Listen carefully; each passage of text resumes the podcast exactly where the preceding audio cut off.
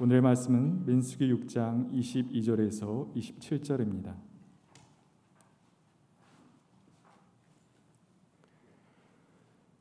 주님께서 모세에게 말씀하셨다. 너는 아론과 그 아들들에게 말하여라. 그들이 이스라엘 자손에게 복을 빌 때에는 다음과 같이 빌라고 하여라. 주님께서 당신들에게 복을 주시고 당신들을 지켜 주시며 주님께서 당신들을 밝은 얼굴로 대하시고 당신들에게 은혜를 베푸시며 주님께서 당신들을 고이 보이시어 보시어서 당신들에게 평화를 주시기를 빕니다. 그들이 나의 이름으로 이스라엘 자손에게 이렇게 축복하면 내가 친히 이스라엘 자손에게 복을 주겠다. 이는 하나님의 말씀입니다.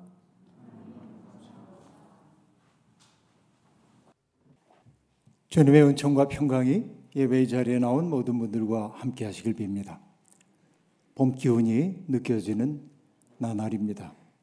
안개와 미세먼지 때문에 대기가 흐릿하긴 하지만 그럼에도 불구하고 꽃들은 피어나고 또 새싹들이 돋아나고 있습니다.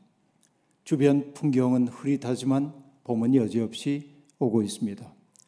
우크라이나에서 벌어지고 있는 전쟁은 아직 끝날 기미를 보이지 않고 있고 그 때문에 수많은 사람들이 살고 싶어하는 생명들이 속절없이 죽어가는 이 비극적인 사건들이 벌어지고 있습니다.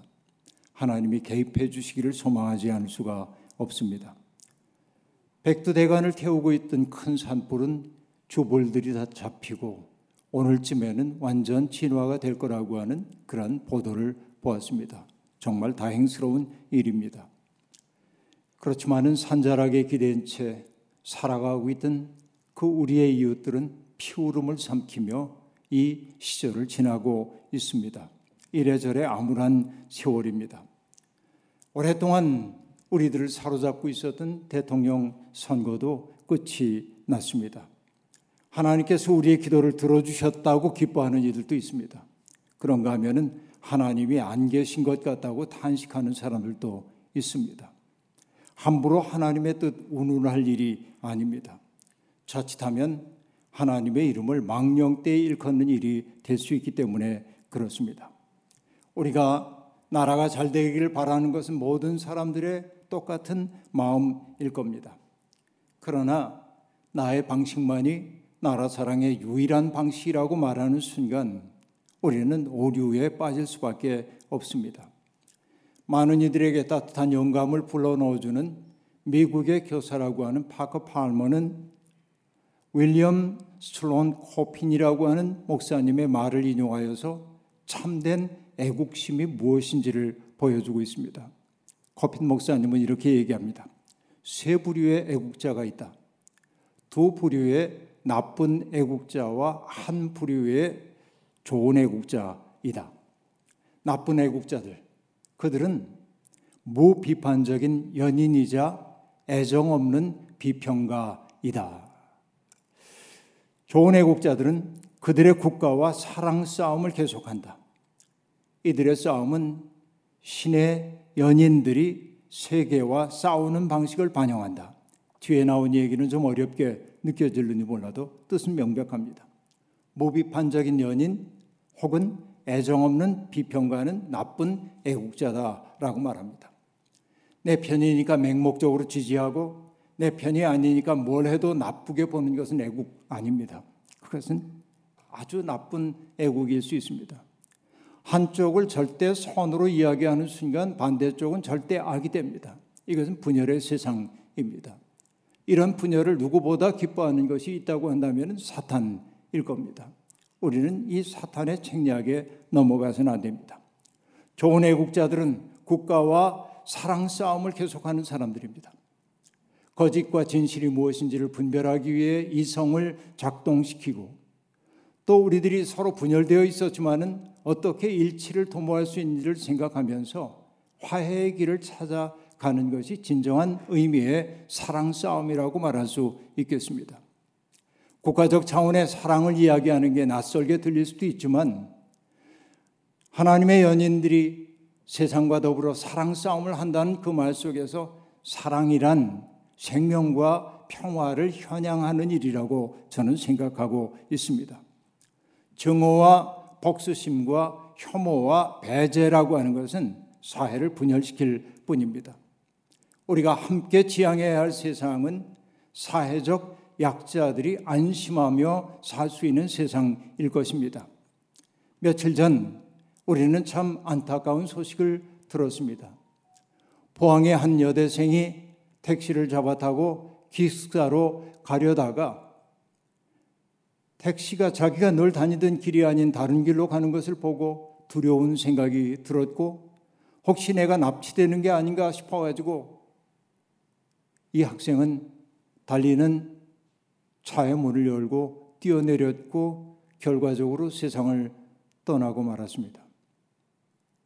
그런데 나중에 알고 보니까 그 기사는 60대의 기사는 청력이 좋지 않았고 청력 보조 장치 보청기를 달고 있었고 그리고 의사소통이 잘못돼 가지고 다른 대학의 기숙사를 향하고 있던 것으로 대체적으로 그렇게 알려지고 있습니다.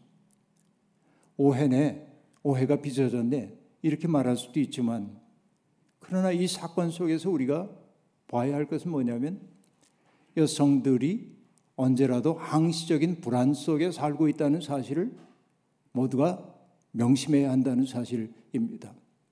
남성 주체들은 경험하지 못하는 고통과 어려움이 여성들에겐 있구나라는 사실 생각하고 여성을 비롯한 사회적 약자들이 안심하며 살 수 있는 세상을 어떻게 만들 수 있을까? 이것이 우리의 깊은 관심이 되어야만 합니다.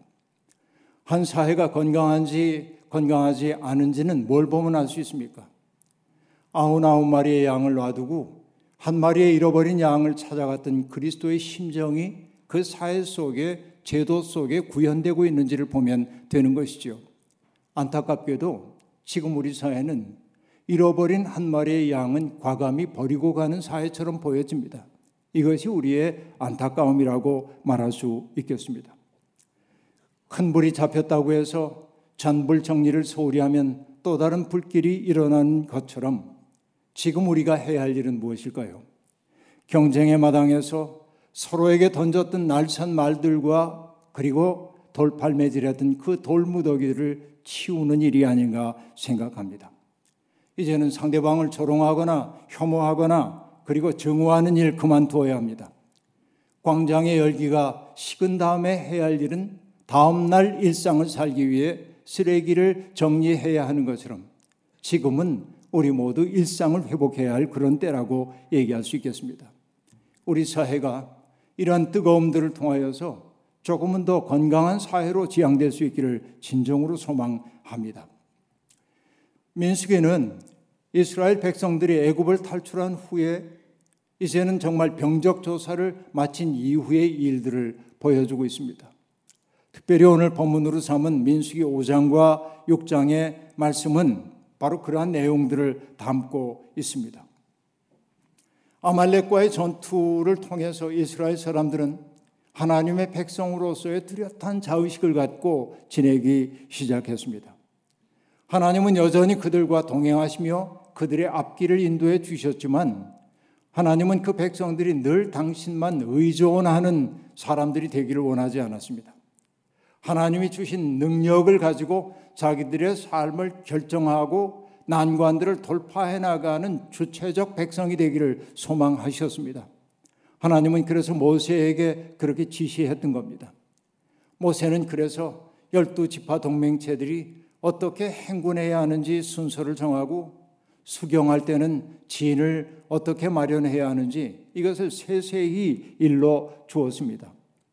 그리고 흩어지기 쉬운 그들을 하나로 묶어주는 중심이 있다고 한다면 그것은 바로 성막이었습니다. 성막. 이것은 여러분 전에도 말씀드린 바가 있습니다만 탈출 공동체가 최초로 함께 한 놀라운 창조적 역사였습니다. 모든 사람들이 자발적으로 헌신함을 통하여서 하나의 자기들의 정체성의 중심을 만들어냈던 겁니다. 그 자발적인 헌신이야말로 자신들의 소속감을 확인하는 시간이었기 때문에 성막 만들기는 정말로 그들에게 중요한 계기가 되었던 것이 분명합니다. 조나선 섹스라고 하는 유대인 랍비는 성막 건설의 의미를 이렇게 말합니다. 야영지 중심에 세워지는 성막은 공공의 광장, 공공선, 그들을 공동의 자유로 이끄는 목소리를 상징하는 것이었다. 그것은 공동체의 가시적 징표로 기능했다라고 말합니다. 성막 안에는 언약궤가 모셔져 있었고 언약궤 안에는 하나님과 맺었던 언약의 내용들이 들어 있었습니다. 성막을 중심에 놓고 행군한다고 하는 것은 그들이 수경했다고 하는 것은 뭘 뜻합니까? 하나님과의 약속을 그들의 고향으로 삼고 살았다라고 하는 이야기입니다. 유대인들은 과거를 그들의 빛나는 과거를 정체성의 뿌리로 삼는 사람들이 아니라 함께 실현해 가야 할 아름다운 세상을 그들의 미래적 고향으로 삼고 살아가는 새로운 인류였던 것입니다. 성막이 만들어졌기 때문에 이제는 성막 봉사자들을 세워야 했고 하나님은 레위 지파를 당신의 마다들로 삼아서 그들에게 제사장의 업무를 맡기게 되었습니다. 광야는 그들이 터잡고 살아야 할 항구적인 땅이 아니었습니다. 하나님이 약속하신 그 가나안 땅으로 가는데 거쳐 가야 할 경과적 땅이었던 것을 우리들이 알고 있습니다. 이스라엘의 지는 늘 움직여야 했고 그리고 그 지는 오염되거나 파괴되어서는 안 됐습니다. 그렇기에 진을 깨끗하게 하는 일은 무엇보다도 중요한 일이었던 것입니다. 민수기 5장과 6장은 진을 깨끗하게 하는 일을 기록하고 있습니다. 이게 뭐 청소 잘하는 그 얘기 아니고 여러분 예배 끝나고 나면은 이 교회 다 소독하는 것처럼 방역 얘기하는 거 아닙니다. 그것도 필요하겠지만은 한 공동체를 허물 수도 있는 일들을 미연에 방지하거나 사후에 처리하는 일들이 바로 그 얘기입니다. 부정한 사람들을 어떻게 다뤄야 하는지, 누군가 이웃에게 해를 끼친 사람을 어떻게 처리해야 하는지, 간음하는 사람들을 어떻게 처벌해야 하는지 이런 것들이 모두 다 진을 깨끗하게 하는 일과 관련된 문제였습니다. 어떤 사람을 부정한 사람으로 규정하는 것은 오늘의 관점에서 보자고 한다면 대단히 부적절해 보이긴 합니다. 그러나 옛 세계는 언제나 정결함과 불결함을 나누곤 했습니다. 대개 불결한 존재로 여겨지는 사람들은 어떤 사람입니까? 자기들에게 소속되지 않은 외부인들이었습니다. 한 사회를 구성하는 사람들 가운데 하층에 속한 사람들을 부정하다고 그들은 이야기했고 그들을 낙인 찍어 배제하곤 했습니다. 정결과 부정이라고 하는 것은 그처럼 계급을 만드는 일이었습니다. 지금도 인도 사회에는 스드라라고 불리우는 불가촉 천민들이 있죠.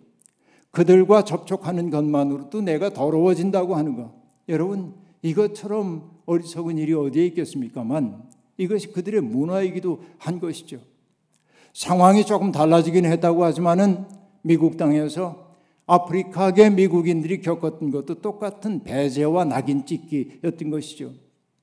피부색이 검은 사람들은 위험해, 음흉해, 무능해 이런 말들을 수없이 사람들에게 함으로 그들을 배제하고 낙인 찍었던 것을 볼 수 있습니다. 그러므로 부정과 정결을 나누는 일은 폭력이 될 수도 있어요. 그러나 성경이 얘기하는 부정한 사람이라고 하는 것은 그런 배제의 전략이 아닙니다. 특정한 집단을 배제하기 위한 개념이 아니었다라고 하는 말입니다. 악성 피부병을 앓는다든지 몸에서 어떤 유출물이 흘러나온다든지 시신과 접촉해서 감염의 우려가 있는 사람들을 잠시 동안 공동체로부터 격리해 놓기 위한 장치였습니다. 그들의 감염을 통해서 그들을 통해 감염이 전체를 공동체 전체를 위험에 빠뜨릴 수 있었기 때문에 잠시 격리의 시간을 가져야 했습니다. 격리되어야 했던 사람들은 죄인 아닙니다. 혐오해야 할 대상도 아니었습니다. 다만 치유되어야 할 사람이었습니다. 그들은 진영 바깥에 머물러야 했습니다. 이게 팬데믹 상황에서 우리에게 익숙한 일이죠. 코로나에 걸린 사람들 확진자들이 자가 격리하는 것과 같은 이치입니다. 이번 동해안에 번졌던 큰 산불 소식 안타깝게 바라보는데 한 가지 놀라운 소식도 있었습니다. 불길이 마을을 싹 쓸고 지나가는데 어떤 집들은 폭삭 주저앉았지만 어떤 집은 멀쩡하게 남아 있었습니다. 왜 그럴까 보니까 거기에 소방차조차 들어올 수 없는 좁은 도로인데 그곳 사는 사람들이 5톤짜리 물탱크에 물을 가득 채워 두었고 대비했던 거죠. 산불이 다가오자 그 물을 가지고 집과 주변의 숲을 다 물을 뿌려놨더니 결국 불길이 거기에 미치지 않았다고 얘기합니다. 이런 것이죠. 여러분, 제의적 경건도 마찬가지입니다. 경계선 만들기입니다. 사회 전체의 오염을 막기 위한 조치로 보아야 합니다. 그런데 진영을 깨끗하게 하는데 정말 중요한 일은 그렇게 감염의 우려가 있는 사람들을 잠시 진영 밖으로 내모는 일만이 아니라 이웃에게 해를 끼친 사람들을 그들에게 적절한 징계를 가하는 일도 진영을 깨끗하게 하는 일이었습니다. 이웃에게 손해를 끼친 사람에게는 그만큼의 보상을 해줘야 했고 보상뿐만 아니라 배상까지 하도록 했습니다. 이것이 그 사회의 원한 감정이 지배하지 않도록 만드는 방식이었습니다. 놀라운 것은 피해자가 세상을 떠났거나 그의 친척조차 없는 경우 어떻게 해야 합니까?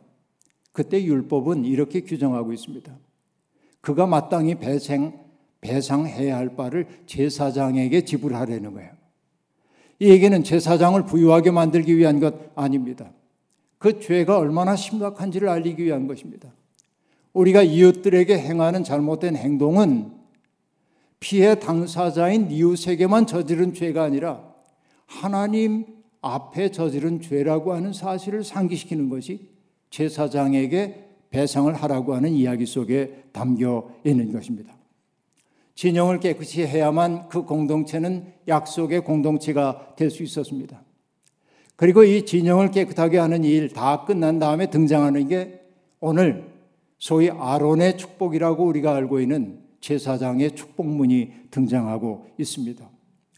24절, 25절, 26절 세 절로 되어 있는 이 축복문 이건 매우 간결하지만은 아름답고 심오합니다. 그래서 여러분 루터교 같은 곳에서는 목사가 축도를 할 때 이 축복문을 가지고 축복하기도 합니다. 유감스럽게 우리말 번역은 뚜렷하게 드러나지 않지만은 히브리어 성서 원문을 보자면 24절은 세 개의 단어로 되어 있고 25절은 다섯 개의 단어로 되어 있고 26절은 일곱 개의 단어로 되어 있습니다. 이것은 매우 의도적인 배치라고 얘기할 수 있겠습니다. 3, 5, 7로 이렇게 가고 있어요. 마치 여러분, 저는 이걸 지금 뭐라고 보냐면 하나님의 은총이 물결처럼 번져가는 모습을 언어적으로 구현한 것이라고 제게는 그렇게 보여집니다. 여러분, 유럽에 있는 유서 깊은 예배당들을 가본 분들 아시겠습니다만은 예배당 문을 열고 바깥으로 나오면은 그 포석이 물결처럼 조갯살 문양으로 번져가고 있음을 볼 수 있습니다. 이곳에서 출발된 하나님의 은혜가 세상을 향해 햇빛처럼 물결처럼 번져가기를 바라는 거죠. 이 축복문도 그런 구조로 되어 있습니다. 그런데 각 절은 절마다 두 부분으로 되어 있습니다. 전반부는 하나님의 은총이 어떻게 작동되는지를 보여주고 있고 후반부는 그 은총의 결과를 보여주고 있습니다. 하나님의 복주심을 바라는 24절은 복주심은 하나님의 지켜주심으로 귀결되고 하나님이 당신들을 밝은 얼굴로 대해 주시기를 바랍니다. 라고 하는 것은 무엇입니까? 거긴 하나님의 은혜 베푸심으로 연결되고 하나님이 그대들을 고이 보아 주시기를 바랍니다. 라고 하는 말은 하나님이 주시는 평화로 귀결되는 거죠. 하나님으로부터 시작된 은혜의 삶이 어떻게 번져가는지를 이 짤막한 구절 속에 아주 입체적으로 그려 보여주고 있는 것입니다. 여러분, 힘겹게 사는 사람들, 몸과 마음에 상처를 입고 사는 사람들, 팍팍한 일상에 지친 사람들을 바라보며 제사장들은 이 축복문으로 그들을 축복했습니다. 축복 행위 하는 행위는 단순한 언어적 표현만이 아닙니다. 축복 행위를 통해 그들은 살아갈 용기를 얻게 되었던 것이죠. 여러분 몇 해 전 프랑스의 떼제 공동체에 갔던 기억이 늘 납니다. 하루에 세 번씩 아침, 점심, 저녁으로 찬양하고 기도하는 그 시간이 그렇게 좋을 수가 없었습니다. 어느 날 저녁 기도회를 다 마쳤는데 그래 가운데 앉아 있었던 대제 공동체의 수사들 그 형제들이 다 자리를 비우고 떠나갔는데 그런데도 이 노래 소리가 끊이지 않았습니다. 계속 지속됩니다. 여러 노래가 아니라 하나의 노래가 계속 불려지고 있었습니다. 그 노래가 뭐냐면 주님 너를 고치시며 외면치 않으시네. 주님 너를 찾으러 오시네. 만나러 오시네. 라고 하는 곡입니다. 그런데 여러분, 이게 뭐냐면 밀라노의 주교였던 어거스틴의 스승이기도 했던 암브로시우스의 고백을 노래로 만든 단순한 노래입니다. 근데 저는 지금도 제 귀에 쟁쟁하게 그 소리가 들려옵니다. 일시뇨레 틸리스토라라고 하는 수천 명의 사람들이 조용하게 부르는 일시뇨라 티 리스토라라고 하는 이 음성이 제게 쟁쟁하게 들려옵니다. 찬양을 반복하면서 그때 사람들이 느꼈던 건 뭐냐면 성별, 국적, 피부색, 연령, 문화의 차이를 넘어서는 하나됨을 그들은 그 속에서 경험하고 있었어요. 어느 누구도 떠날 수 없었던 것은 눈치를 봤기 때문이 아니라 그 속에 잠겨 있었기 때문에 그렇습니다. 그 시간은 놀라운 회복과 치유의 시간이었습니다. 그 찬양의 물결 속에 나를 맡기고 있는 동안 사람들은 각자의 몸과 마음에 새겨졌던 그 상처들이 치유되는 것을 느꼈습니다. 미래에 대한 불안, 외로움과 두려움, 그것을 부드럽게 어루만지고 있는 주님의 그 손길을 느끼고 있었던 것입니다. 주님이 너를 고치시며 외면치 않으시네. 주님이 너를 찾으러 오시네. 만나러 오시네. 이 구절을 반복하는 동안 우리는 분명히 치유를 느꼈고 인류의 하나됨을 느꼈습니다. 모든 경계가 무너진 일치의 황홀한 순간을 그렇게 맛보았다라고 하는 얘기입니다. 제사장의 축복도 사람들을 그런 자리로 인도하기 위한 것입니다. 주님께서 우리에게도 그런 복을 주셨으면 좋겠습니다. 그런데 여러분, 복을 뜻하는 히브리어 바라크라고 하는 단어는 단순히 우리가 생각하는 물질적 복만을 얘기하지 않습니다. 복과 결합되고 있는 다양한 내용들이 있습니다. 후손, 땅, 건강, 하나님의 지속적인 임재, 우리의 삶을 위해 필요한 모든 것, 이것들이 복의 내용들입니다. 그런데 더 놀라운 것은 복이라고 하는 바라크의 기본적 의미는 무릎을 꿇다라고 하는 뜻이에요. 복이 뭡니까? 무릎을 꿇을 줄 아는 데 있어요. 하나님 앞에 무릎을 꿇고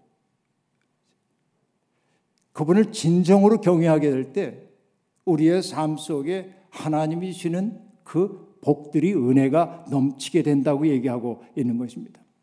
진실과 거룩함 앞에 무릎을 꿇을 줄 아는 삶 자체가 복이 아닐까요?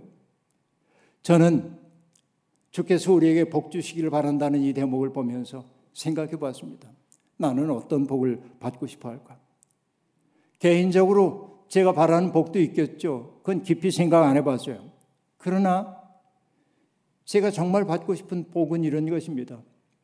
우리 공동체와 더불어서 우리의 삶이 사랑의 빚음을 깨닫고 어떻게 하든지 일상 속에서 그 사랑의 빚을 갚고 살고 싶은 마음이 샘물처럼 우리 속에 솟아나오고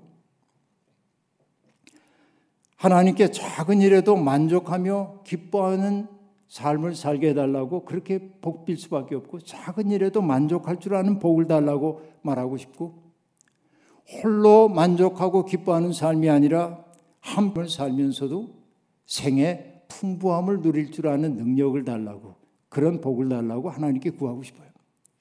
여러분은 어떤 복들을 구하고 있습니까? 그 복은 그런데 이미 우리에게 주어져 있어요. 마음만 먹으면 그 복은 이미 우리의 것이라 하는 얘기입니다. 근데 복을 받고도 몰라요. 이게 문제입니다. 그래서 우리가 이렇게 반복하고 있는 거예요. 그리고 그 다음처럼 뭐라고 얘기합니까? 주님께서 당신들을 밝은 얼굴로 대하시고 당신들에게 은혜를 베푸시며 이렇게 말합니다.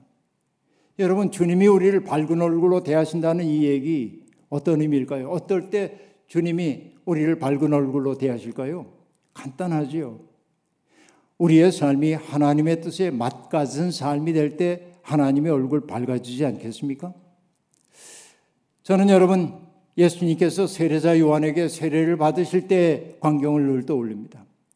하늘이 열리고 성령이 비둘기처럼 그의 위에 내려오심을 보았습니다. 하늘에서 소리가 들려옵니다. 너는 내 사랑하는 아들이다. 내가 너를 기뻐한다. 내가 너를 좋아한다. 이렇게 말합니다. 이때 좋아하다, 기뻐하다라고 하는 뜻의 유다케오라고 하는 이 말은 마음이 넉넉하다, 좋다고 여기다, 승인하다 이런 뜻을 가지고 있습니다. 예수님이 살아가실 모습, 마음 쓰는 그 모습을 보고 하나님이 내 마음이 참 기 쁘다고 얘기하는 상태예요. 어떨 때 그럴까요? 예수 그리스도는 당신의 사명을 뭐라고 얘기했습니까? 아버지께서 내게 이끌어 주신 사람 가운데 하나도 잃어버리지 아니하고 마지막 날에 영생을 얻게 하는 게 내 일이라고 얘기했어요. 하나도 잃어버리지 않으려고 하니까 얼마나 아끼는 삶이에요. 요한복음 10장 10절에서 얘기했죠. 내가 이 세상에 온 것은 양들로 하여금 생명을 얻고 또 얻어 풍부하게 하기 위해 왔다라고 얘기합니다. 늘 누군가의 생명을 북돋아 풍부하게 하려는 거예요. 그것을 바라보며 하나님이 기뻐하셨다고 얘기합니다.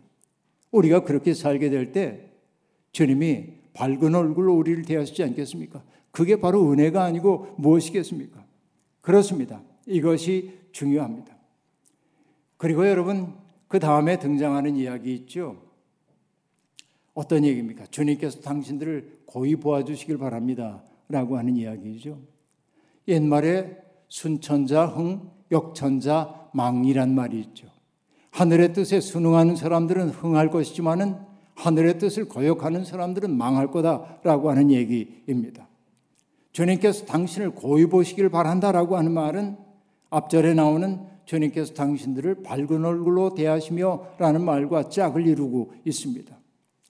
고이 보신다는 말은 하나님께서 외면하지 않으신다는 말입니다. 이 대목은 하나님께서 그의 백성들에게 얼굴을 숨기신다는 시편 9절과 대조되고 있습니다. 하나님이 당신의 백성들에게 얼굴을 숨기시는 때는 언제일까요? 하나님을 등지고 우상들을 숭배할 때입니다. 그런가 하면은 하나님을 버리고 주님과 맺었던 언약을 배신할 때입니다. 그때 하나님은 그들에게 얼굴을 숨기신다고 얘기합니다. 하나님이 우리를 고이 보신다고 하는 그 얘기는 뒤집어 얘기하자면 우리가 하나님에 대한 신실함을 지키는 것이고 그리고 하나님과 맺은 언약 안에서 살아감을 의미하는 거예요. 그렇게 살 때 주님은 우리를 고이 보실 겁니다. 바로 그때 우리에게 주어지는 열매가 평화 입니다. 평화라고 하는 것은 전쟁의 반대말이 아닙니다. 평화라고 하는 말은 굉장히 다양한 의미를 거느립니다. 그런데 알고 보면 복이라고 하는 말과 바라크라고 하는 말과 샬롬이라는 말은 거느리는 이미지들이 거의 똑같아요. 평화와 결합되는 단어 무엇입니까? 후손, 건강, 가족 간의 화목, 무사함, 우정, 마음의 평안 이런 것들이에요. 이게 샬롬이에요. 바라크하고 똑같아요. 내용이 거의. 여러분 혼돈의 시대를 살던 시인은 하나님 안에서 바로 이런 복받은 인생들이 살아갈 세상의 모습을 이렇게 그리고 있습니다. 사랑과 진실이 만나고 공의는 정의는 평화와 서로 입을 맞춘다. 진실이 땅에서 돋아나고 정의는 하늘에서 굽어본다. 여러분, 우리가 사는 이 땅이 그런 세상이 되기를 바랍니다. 갈등과 분열을 넘어 평화를 지향할 용기가 우리에게 있기를 빕니다. 저는 아론의 기도를 통해서 이 민족을 축복하고 싶습니다. 하나님께서 이 민족을 지키시고 우리를 밝은 얼굴로 대하시고 우리를 고이 보아주시기를 간절히 기도합니다. 같이 기도하겠습니다. 거듭의 기도 드리겠습니다. 하나님, 이리저리 찢긴 세상에 사는 동안 우리의 마음에는 상처가 참 많이 났습니다. 우리의 마음속에 그림자도 짙어졌습니다. 사랑의 말보다는 미워하는 말들이 불쑥불쑥 튀어나오기도 합니다. 하나님, 우리를 주님의 사랑의 용광로 속에 넣으시어 우리를 새롭게 빚어 주시옵소서. 이 땅을 치유하여 주시옵소서. 하나님의 밝은 얼굴을 우리에게 비추어 주시옵소서. 하나님께서 우리를 고이 보아 주시옵소서. 우리도 하나님과의 약속 지키며 진실과 평화가 입맞추는 세상 이루기 위해 땀 흘리게 하시옵소서. 예수님의 이름으로 기도하옵나이다. 아멘.